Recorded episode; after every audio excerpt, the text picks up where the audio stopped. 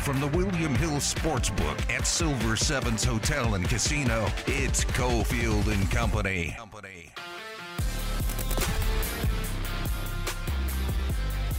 Big five time here on Cofield and Company. Adam Candee, Adam Hill. Steve is on his way over to Allegiant Stadium where UNLV is going to take on Eastern Washington. Kickoff at 7 p.m. tonight as UNLV will play its first game with close to a full crowd. Uh, there were some fans allowed for a couple of games last season for the Rebels. You can get all of the action starting right here in just about an hour We'll have our Lotus pregame show led by Q Myers, then the Learfield pregame show led by Russ Langer will start at 6:30 kickoff course at 7 p.m. Let's get into it. Battleborn Injury Lawyers presents The Big 5 at 5. Number 5. I can start the Big 5 Adam today by saying that if you had tried to do this to me when I was a child, I would have fought you with all of the sticks and twigs and duct tape that hold me together. All of my skinny ass frame would have come for you and whatever army you brought to try to take my 8 bit Nintendo. I would have too. I would have lost it. This would not have gone over no, well. I, I, no, I, I wanted to give you a chance to, to appropriately register your anger uh, with this as well. Um, I'm considering I'm considering boycotting everything related to the country of China. I, I, I, just I might have to give up on everything with China from this point on. China has decided to limit minors, kids under 18, to one hour of video game play Friday, Saturday, and Sunday. Three total hours of video games a week if you are under the age of 18 Adam, do they think that these children are just going to get off their Xbox, get off their PlayStation, and go outside and play? Have you been to China lately? You're going to choke on the air. You want the kids inside playing video games. What are they doing? Have I been lately? No, never, never. What? You've never been? No, never been there. Uh, yeah, this is. This seems like it's going to be tough. Now, I think because my first thought was, how on earth are they going to police this?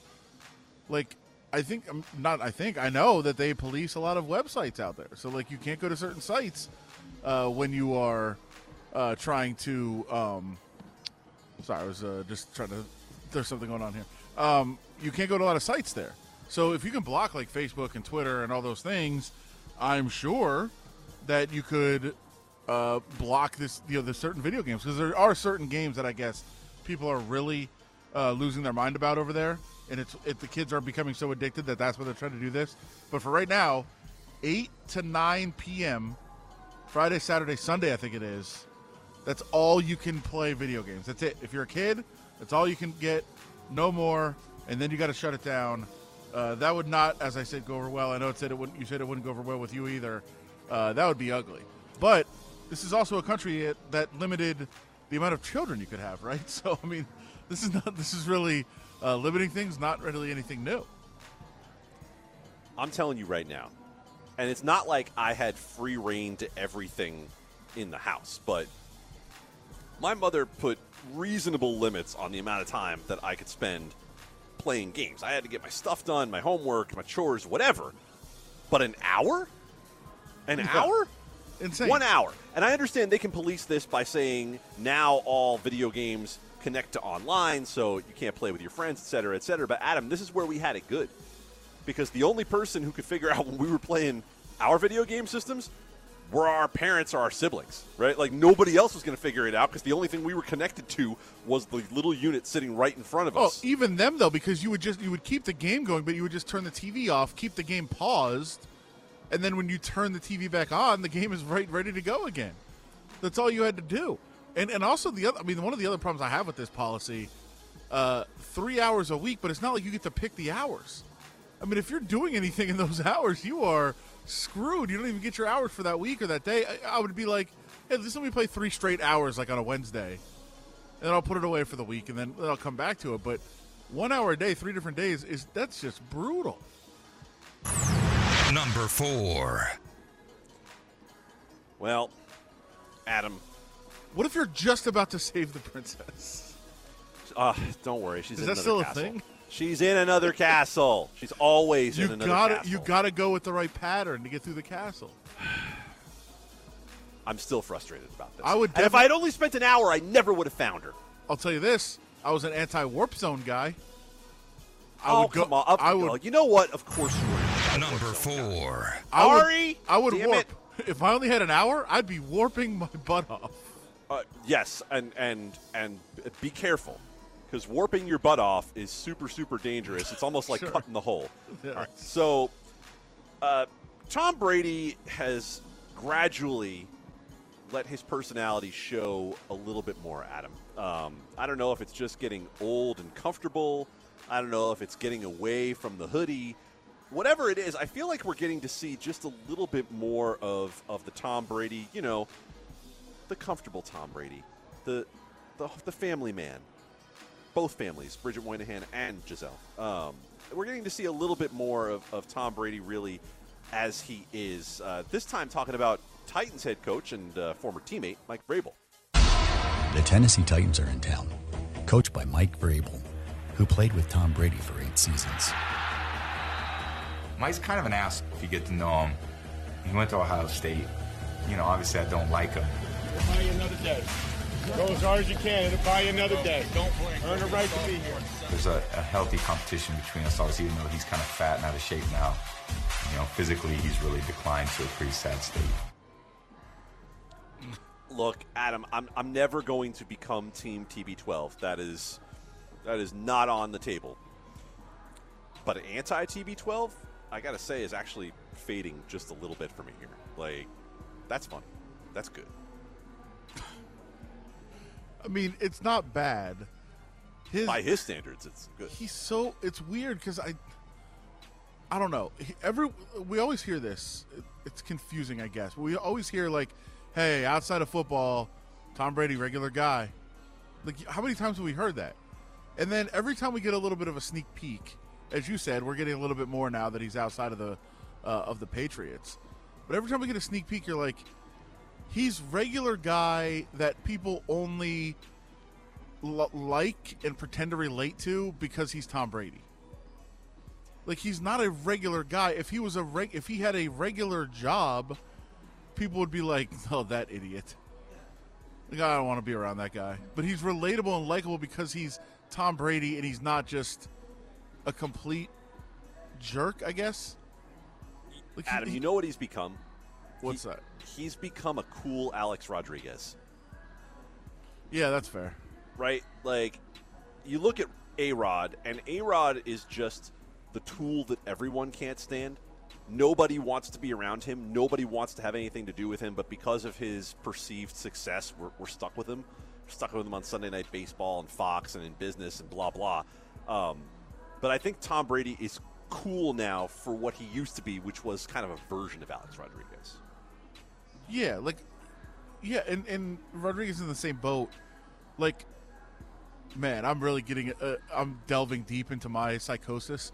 Uh, but Do it. like, I feel like most people, like a regular guy, like I'm going to include myself in this. Not you. You're you're fancy and you're very uh, Oh. Oh. you're very bougie. Yeah. Um, but like a regular person, I feel like in social settings, like in a big group of guys, like say a locker room, like you're if you're gonna try a joke, you're gonna be like, "Oh, is this good?" And you're kind of like when you throw it out, you're like, "Oh, I hope this, I hope this hits." And and if you have a really low hit rate, people are gonna be like, "Come on, man! Like you, you suck. You're an idiot." But if you if you're every once in a while you're making everybody laugh, like okay, cool. Like I can keep throwing things out there. Brady and A Rod are in the same boat of they can just throw anything they want out, and if nobody laughs, like who cares? I'm still Tom Brady. I'm still A Rod. like screw you.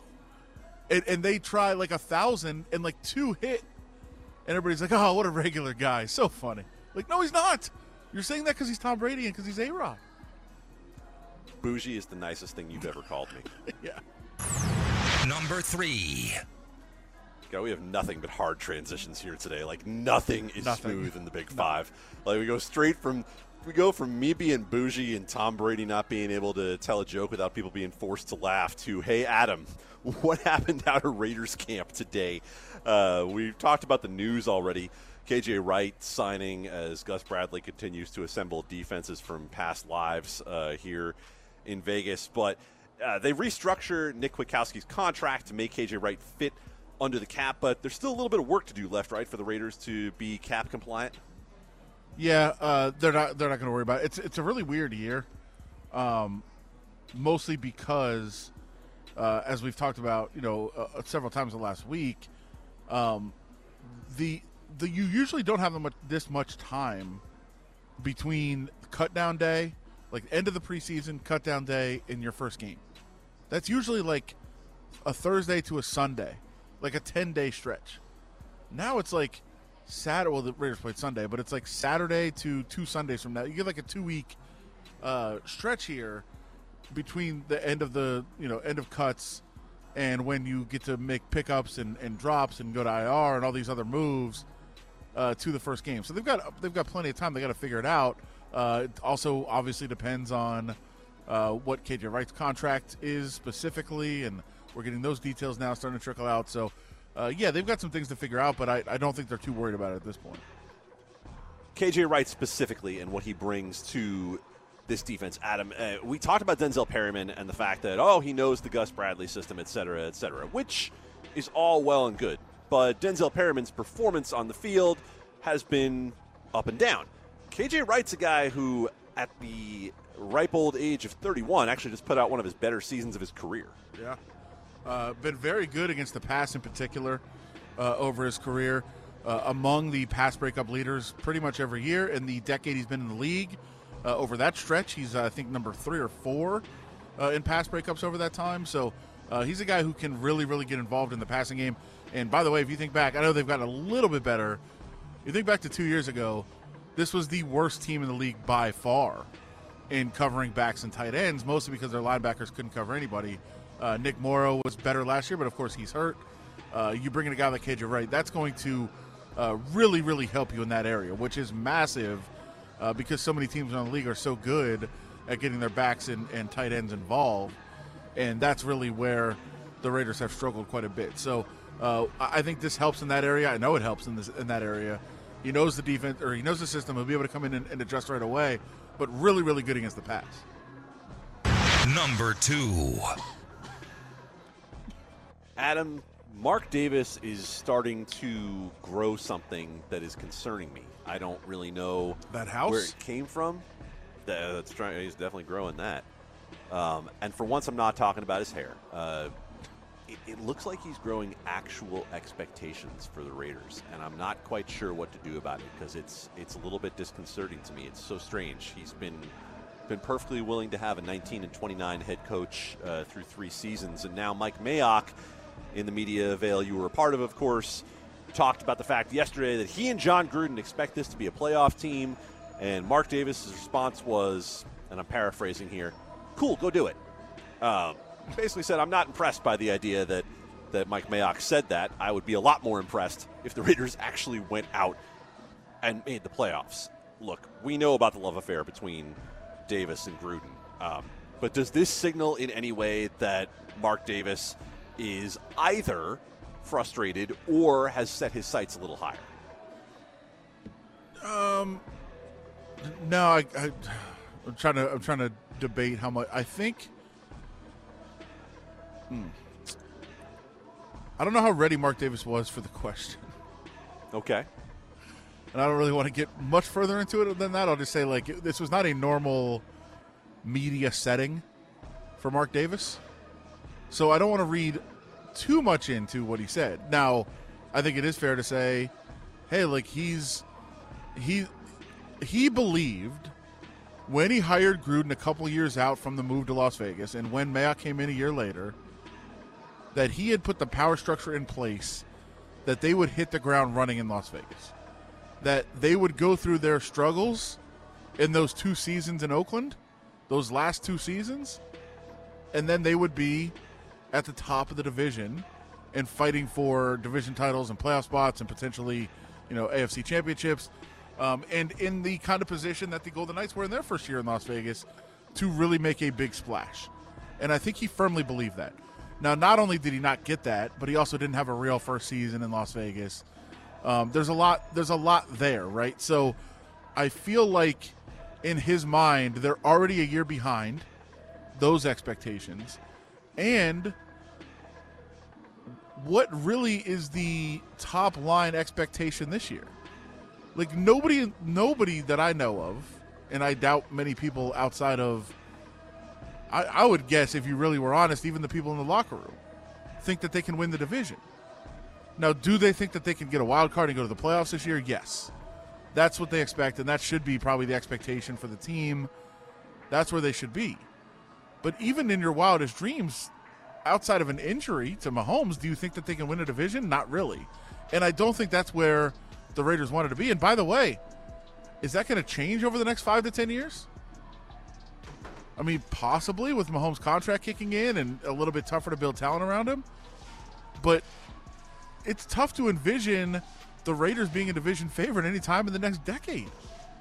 For the next five years, to further that point, I'm not even going to talk about Mahomes. Would you rather have Justin Herbert or Derek Carr? Well, I'm gonna. I would uh, surprisingly enough, I would actually say Herbert only because of age. and it all factors into the equation. I'm not saying Sure. Derek Carr is going to fall off in the next five years, but the fact is, even if the Chiefs weren't there, you have another ascending team Yeah. in the division, and if the Broncos manage to figure out their quarterback situation, then this this division could be as rough as the NFC West before long. Imagine if, and again, this is a crazy scenario, so we have no idea. Imagine if the Broncos with that roster got Deshaun Watson. I, or Aaron Rodgers next year. Well, like, Rodgers is more likely, but Rodgers, Yeah. I'm thinking, is only two years, right? So Yeah, so you're talking about then- a long term thing. Yeah, Right. at least then you Yeah. can see the light at the end of the tunnel. Yeah, if- uh, that would be scary. If they were to get Deshaun Watson with that roster, and Justin Herbert continues to go, you could be looking at three top five quarterbacks in this division, and then just thinking, okay, well now what do we do? Number one. throwing a little bit of breaking news in here at number one. We touched on it a bit earlier, but with UNLV getting ready to play its season opener tonight against Eastern Washington, 7 o'clock at Allegiant Stadium, a starting quarterback has been named. Uh, I use the passive voice in particular because I don't even know if Marcus Arroyo is really the one naming the starting quarterback or if they eventually they just had to put a depth chart out that puts someone at the top of this thing. Uh, because Marcus Arroyo has treated it like the nuclear codes to try to see who was going to be the starting quarterback. Uh, none of the quarterbacks were available to the media in camp. Marcus Arroyo claimed as recently as last week that no one had separated themselves in the competition. Adam, UNLV has to play a football game in 100 minutes, and someone has to become the quarterback who goes on the field first, and they've done that. Yeah, and I, I think it's interesting now because the belief all along for most people was that they're going to play both guys. I think Marcus Arroyo has indicated they're going to play both guys. So how much does it really matter who goes first? In fact, Marcus Arroyo, listening to him, I was down at the coaches show the other day, essentially was like, "Hey, both are going to play, and both have been told, you want to stay in the game, do something." It was going to go kind of go back and forth. As long as they were doing something, they'd stay in the game, and then if they didn't, then they'd come out. So both guys were would, would kind of know like, hey, I, I know what it has to, what it takes to stay in the game. I gotta I gotta go produce. So I mean, it's to be that much of a rotation, at least according to Marcus Arroyo. I want to know if that's still the case. This really doesn't matter. It doesn't matter that Justin Rogers is starting, uh, or have they decided that Justin Rogers is the starter and he'll be in the game, you know, for as long as he's in the game, and maybe he goes the whole way. I, I don't know. I would assume the plan is still to rotate them back and forth, uh, and, to, and to let each guy go as long as they're having some success on the field and in the plays. Uh, but we'll find out. I think that's one of the more intriguing things about watching this game tonight. I mean, certainly you want to see how the rest of the guys are doing, but I definitely want to find out uh, what's going on with these guys and, and how uh, they're playing. Eastern Washington is a small favorite. Brad Powers says he would even play them as a favorite after taking them as an underdog in multiple spots. We'll have more college football talk coming in just a few minutes. ESPN sideline reporter Kris Budden will join us here on Cofield Company.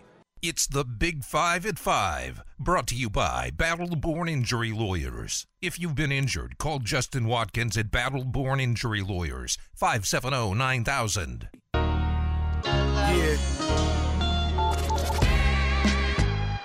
At the William Hill Sportsbook inside Silver Sevens, it's Cofield and Company. ESPN's Kris Budden joins us in about five minutes here on Cofield and Company, Adams Family Edition, Hill and Candee. Adam, big news out of the NFL today, and by big I mean, eh, kind of. Uh, Carson Wentz is back. Had nothing to do with the foot though. He's off the uh, off the COVID list. Um, Yes. reporters had an opportunity to interview Carson Wentz today, and um, I'm not sure if it's the weakest weak sauce answer that I've ever heard someone give about whether or not they're vaccinated. And obviously, Carson Wentz not vaccinated, uh, but it had to be up there. Yeah, it wasn't it wasn't great. Um, you know, it, it, this is such, it's such a weird, bizarre time. I, I actually was thinking about it today. Uh, I think every story in the front of ESPN.com this morning was vaccine or COVID related. Like, wow. I mean, we're a year and a half in. It's still the same thing, and it, crazy that people are still hesitant. But uh, yeah, we saw him kind of waffling a little bit. He'll think about getting vaccinated. He's not. It doesn't seem like he's heading in that direction. Uh, we did have one at the Raiders camp today. Uh, newcomer Denzel Perryman, who uh, just you know just came in, and actually his his arrival was kind of delayed by protocol. Uh, it took about six days to actually get him in the facility. Uh, was wearing a mask today. He said when he was with the Panthers, no chance, not doing it, not going to get vaccinated. He said today he's leaning toward doing it. Uh, the the the regulations have gotten him. He just said, "Listen, you can't have lunch with your teammates. You can't be around anybody. You can cause your team harm. I'm out. I'm getting it." I th- he thinks he, he's leading in that direction. Now it takes five weeks, get the two shots, three weeks apart, and then a two week waiting period. So uh, maybe five weeks from now we'll see uh, that he'll be back. But yeah, that's that's a an interesting one. And then came out today that the Bucks are fully done. That means Tom Brady's vaccinated. People are shocked about that. You shouldn't be. His sisters are in the medical field. Of course he is. Hanging at the William Hill Sportsbook inside Silver Sevens, it's Cofield and Company. Company takeover here on a Thursday afternoon. Adam Candee along with Adam Hill down at Silver Sevens, getting ready for UNLV, kicking off its season tonight against Eastern Washington at Allegiant Stadium. That's an hour and a half away, but you can catch all of the action right here on ESPN Las Vegas. Pre-game shows beginning at 6 with the kickoff at 7. And of course, college football not just getting going here in Las Vegas, but all across the country. Kris Budden joins us from Ann Arbor, where the Wolverines are at the big house against Western Michigan this weekend. And, and Kris, I'm very excited that you're in the hotel because that means that we won't be having to talk to you trying to hide from your children uh, as you've so deftly done uh, in the past. Not that it's been any sort of problem. You've been an expert, uh, but you have certainly gone above and beyond uh, to be here with us in the past. Uh, I, I have. Uh, that was when everyone was quarantined and there was no school. But it is nice being able to be in a hotel and get work done in complete silence and watch football without uh, someone asking for like more juice or cookies. Well, we all. I mean, you're all over the place because I I could be wrong. Did I see on your Twitter? Were you part of that drone shot that was done at, at the the Cowboys facility? I was. So we live in Frisco, which is like three miles from the Star, and we work out at that complex. And the instructor was like, "Hey, we're going to do an outdoor one uh, for you know uh, hard knocks. Would you guys want to do it?"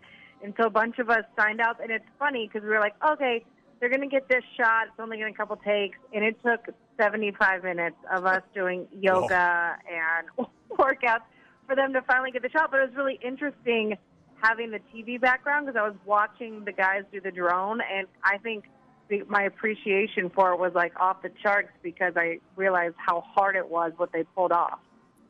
Yeah, it certainly was. Uh, it, it was pretty amazing to see, um, and uh, uh, being part of it. I, I don't know. Maybe I would have been okay having to do 75 minutes of workout to to be part of that shot. Does sound like a lot, though. It was, you know, like you couldn't understand what the like what it would look like. I could just like you could hear the buzz of the drone, And the part that they had the biggest problem was, if you guys watch it, it goes goes to like the entire Star complex, but it goes through a pickup truck and like through one window and out the other window. And they kept hitting the truck or would like get caught right in the window. And so when it made it through the window, like everyone cheered. They was like part of the production staff. Amazing. Uh, you know that's that's awesome. The shot was awesome. Everybody's excited about it. But really, what everybody's excited about is football is here. I know we had a tease last week uh, with week zero, but now uh, all kinds of games all over the country this weekend and even tonight. And I know you know you uh, you were watching some games. So what is it like just to see football going on again and, and all over the country? It's cool. I'll tell you what. Like it didn't feel real last week. Um, tonight is when like I was watching Tennessee play today, and like that scene at Neyland Stadium with a hundred plus thousand people, or like the scene at Minnesota, like I got chills thinking and like watching that and wondering like, is it going to be like that at the big house on Saturday with a hundred thousand plus? Like, like it's just you missed it so much, and there's nothing like it. And you know, I, I was at a packed stadium for baseball, but like that, it's just not the same. And so I'm just so excited to like just be there on a field and witness it in person. ESPN reporter Kris Budden joining us here on Cofield and Company. Uh, you spend a lot of your time covering the Big 12, and there's been plenty of news uh, mm-hmm. about the future of the conference, uh, not only who's leaving, but who might be joining, et cetera, et cetera. What has been your impression of what's happened over the last couple of months with the Big 12 conference? Yeah, well, it kind of seems like they're out of options now. I mean, uh, we've all been wondering how it was going to play out. You know, at first there was the conversation with the Pac 12, would they align? And then the Pac 12 went with the ACC and the Big Ten to make the alliance. So now, really, the only thing that seems like a viable option, uh, in my opinion, is adding a few teams from the American Conference that would add, you know, like Houston's got a big base, or adding an independent like BYU. Now, I don't know if the American would want to do that and leave the other remaining. If you took four from the American and that leaves nine, um, just left on their own when the American has been growing and growing throughout the years. So do they just say, you know, let's combine them all together? Um, because otherwise, then teams like, you know, an SMU or a Tulsa, you know, kind of get, you know, left to the side. So, in my opinion, the best thing for them is to combine. I don't know if they will. I mean, by the time you do the TV stuff and then you cut the pie that many ways, if, if you know, if, if that's what will be financially benefit for them, um, that's why I think the Big 12 would like to prefer only four teams. Uh, but it'll be interesting because the Americans' TV deal is with ESPN, and Bowlesby, the commissioner for the Big 12, has taken a lot of shots at ESPN and wanting to get um, another partner in that TV deal. So I don't, you know, it, it'll be interesting to see how quickly that unfolds, given Texas and OU still have four years left on that contract. Does I mean does the Big Twelve put themselves in a tough position of of if you pick the wrong teams, maybe some of the other teams that are left in the Big Twelve of you know the big boys are like, yeah, this is not what we signed up for, and they get out and all of a sudden you're kind of relegated to a second tier conference. Yeah, but I but I don't know. Like, if it you know, in order to get out, you have to have a place to go. And right. so I don't know. Are you talking about like a Oklahoma State? Like, I don't think that at that point the SEC that's really beneficial to them to take an Oklahoma State and then have to split it the pie with another team. Um, you know, at this point, the Big 12 is kind of out of options, and yeah. so in my opinion, you just say you know, this is what I have left as my Grubhub order comes uh, to my room. Uh, this is what we got, and we're going to make it work. Otherwise, we may be left out as a whole if the American decides, hey, maybe we're going to split this up and, and join the alliance, or you know, you know, take on BYU or something. Kris, uh, we we can hold on a second if you need to take care of dinner because that's way more important. It is the front desk calling with my Grubhub order. Hopefully, it's Zingerman's. By the way. You know what? They did not deliver. I know. Oh no! What a disaster! I'll be right down. Yeah, sorry. I'm on the radio. Hold on. Good, good, good. That was that was very professional. That, like look it. at that.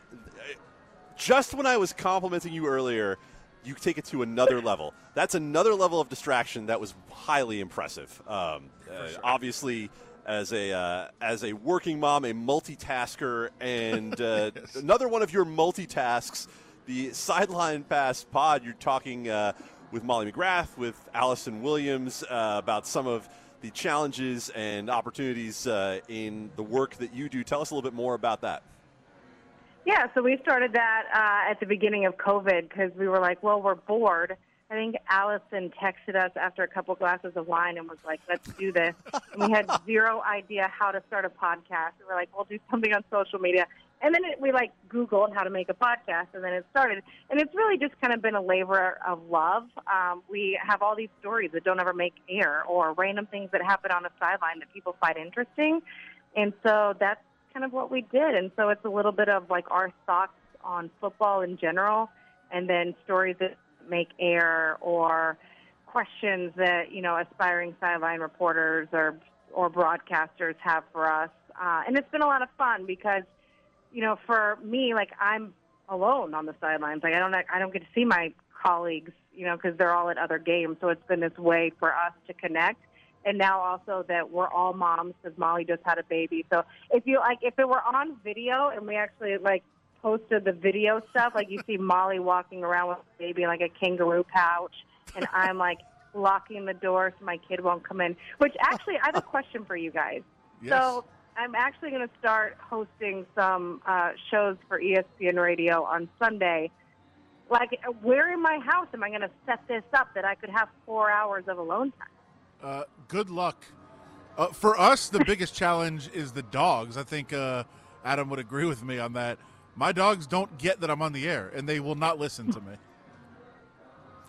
Yeah. Oh boy, Kris, I'm thinking. Um, I'm thinking you might need to maybe I don't know the garage. Like I'm not really sure where you're going to be able to do this. Uh, that you could fool everybody uh, and be able to get some quiet time to yourself. I mean, right. I mean, right now I'm actually running wires into a separate room of my house to get away from my dog and try to keep this sounding somewhat professional. You've got even bigger challenges. Yeah. And, Like, my option right now is my parents live like five miles from me, is I might just set up shop at my parents' house. That's that's important. Uh, you, we know you have to get your dinner, uh, but real quick, uh, what's Michigan going to look like? What should we expect from them? Yeah, I'm excited to watch them play. You know, I, Jim Harbaugh obviously has a lot of work to do as his, you know, he's always on the hot seat. What I think will be interesting is they hired a bunch of new coaches, and they got six coaches that are under 40 years old. So I think kind of invigorate and kind of make this um, kind of new culture there, which a lot of the players have said is completely different than what they've had in the past. So I think it will be interesting to see like how that plays out on the field. They've got a huge stable of running backs.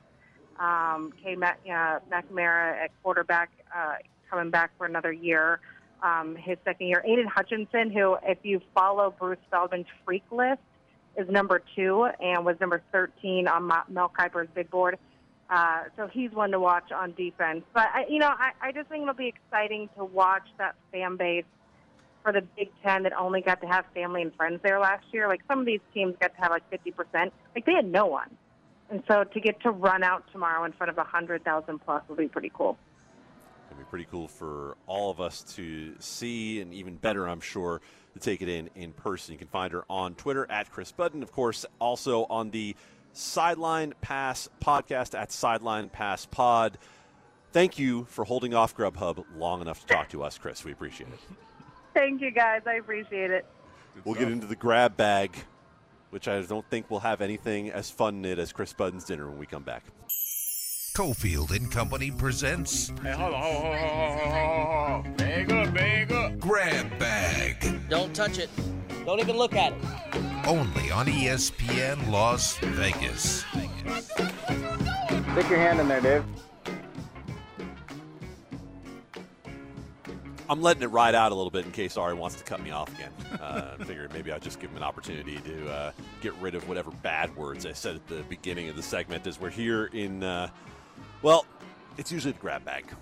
Uh, but our, our boy Steve Cofield, who, who dished us early today, uh, he came up with a slightly different name for it today. Uh, apparently, we're going into the Vax bag.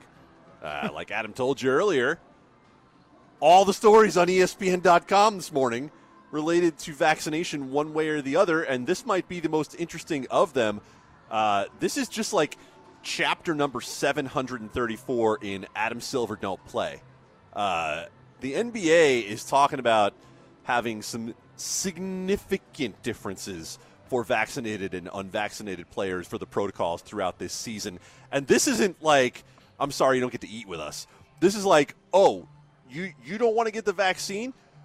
Go sit with the PR intern at the back of the plane. Well, you no, can go have the little guy's seat, seven foot tall human being, uh, and many other things as well. and not even with them by yourself because it's just that section, right? So if you've seen NBA planes before, they're insane because the uh, of course the players get these amazing like you know full row like recliner. It's insane the, the- how they sit and how they're uh, how they travel, which they absolutely need to. I mean, their bodies go through war and then they're flying around all the time, so it makes perfect sense. But then, it, like the se- the back half of the plane is like a standard airplane, and the you know the PR interns and folks like that are you know sitting coach. Uh, that's kind of how it works. Well, now the players that are unvaxxed will be in their own section, which is essentially going to be like part of the coach section. Uh, just move it to the back and uh, sit in those seats, and that's just the beginning of it. I mean, look at players that you know if you're unvaxxed and you play in a place where there's regulations against vaccinated people or unvaccinated people working, you ain't playing you're just not going to play, which I think would would very much impact you know a team like the Knicks or the Nets if they have unvaccinated players that can't play home games. But if it's a road trip, hey, we got a two game trip, Knicks and Nets. All right, well you got to sit out those two games. That's going to be crazy to monitor how that goes. Uh, but yeah, separate eating conditions. Uh, the in the locker room, you're to have to be separated from the rest of your team and not be around them. It is to be very, very um, you know, it- it's it's going it's to be so noticeable in the locker rooms and, and around the NBA that I think they're going to get players to just go do it, uh, which is you know I, I told the story a minute ago, but uh, that's what happened with Denzel Perryman of the Raiders, who said he's absolutely not getting it. He said, you know what, I, I'm not going to go through this anymore. I want to hang out with my teammates. I want to be around them. I'm just getting it. So, I think the most disturbing part of all of it was that you also cannot have the same team spread after the game. The only thing available, Bud Light Pumpkin Spice Seltzer. Sure. You're just gonna have to just just drink, uh, and maybe we just put the vaccine into a Bud Light pumpkin spice seltzer and make them drink it. there could be some fair crossover there. Sure. Stick your hand in there, Dave. Um, we've talked to our legal insider Justin Watkins multiple, multiple times about the fact that he believes that vaccine mandates by employers are perfectly legal and defensible. The Washington Nationals have one for their team. Um, Adam, boy, this is some nepotism. I mean, this is what it looks like when your family has been in baseball for so many generations that you can't appreciate how good you have it. Uh, Bob Boone, former manager and player, father of Aaron Boone, the Yankees manager, has decided that he would rather give up his job in the front office of the Washington Nationals than get the vaccine. Good for you, Bob. You give away that job that people work their entire lives to get because you can have it handed to you. So, congrats. We'll see if you find anything else anywhere else in your mid 70s. Sure, because you don't, because you feel like your, you know, anti-vax stance is more important than keeping people around you healthy. Good, good, good, good job. Um, it's silly. Uh, I get it, but again, like I don't. I am definitely against forced vaccinations. That should never happen. It shouldn't. The, the But- definition of forced, of course, is uh, is variable, right? What what Sure. are you trading away if you don't? Sure. Uh, right. But because I'm totally for, hey, in this workplace, we want to keep our coworkers safe. You need to be vaccinated or you're gone. That's perfectly accept. By the way, that's my workplace. Uh, I, you know, I, I know that uh, there are be workplaces that do it, and it's perfectly within their rights, as Justin Watkins has said.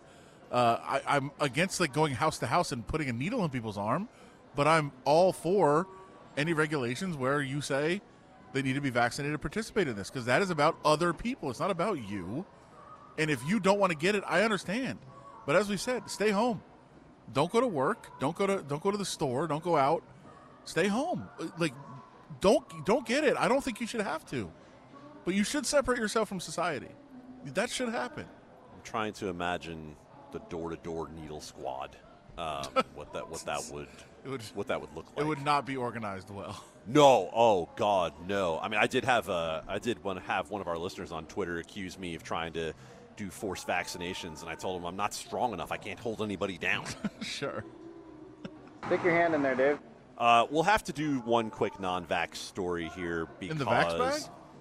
Yeah, yeah. I mean, trust me, there are enough stories in the vax bag that we could probably do all vax, but we got to get to the Mets before the end of the show because, th- I mean, you know how the old TV show That's So Raven, that's so Mets. The your sadly, uh, yes, I'm aware of the show. Yeah, I know. I I didn't have any doubt that you were coming up with that one. I mean, we just talked about Gargamel earlier, so I knew you were coming up with the with that so Raven. But it's so Mets that your acting GM, who took over the job as acting GM to replace the guy who was let go after having texts revealed of him harassing a female reporter over and over again from a franchise where the manager had to resign because of reports of him harassing multiple female reporters over and over again, where your players just got in trouble for coming up with a gesture that fights back against booing fans. Of course, your acting GM got popped for DWI coming away from a team function. Yeah, uh, at the owner's house, I believe. Ah, yeah, yeah, I didn't mention that part. Yeah, coming from Steve Cohen's house. it's fantastic. I- We I- just- how do the Mets? How do the Mets do it? How do they do it, Adam? are are Javi Baez and Francisco Lindor going to go to jail and boo the the, the interim GM? Uh, don't you think? Yeah, there, there's there's going to be a squad going down to the county jail to to boo the interim GM. It's going to be Mickey Callaway, Jared Porter, Javi Baez, Boo! Francisco Lindor. Yeah, how did we finish the show? Yay! The other day, boo, boo, boo! Stop drinking at the owner's house. Oh, Ari, Ari got to throw the yay, and congratulations to Ari. Uh, stay tuned here on ESPN Las Vegas. UNLV football coming up. The pregame show starts right here in five minutes. You can catch Russ Langer, Caleb Herring, and Steve Cofield out from Allegiant Stadium as UNLV takes on Eastern Washington. That's a 7 p.m. kickoff, but of course, all the pregame action right here. We'll be back with you tomorrow on Cofield Company.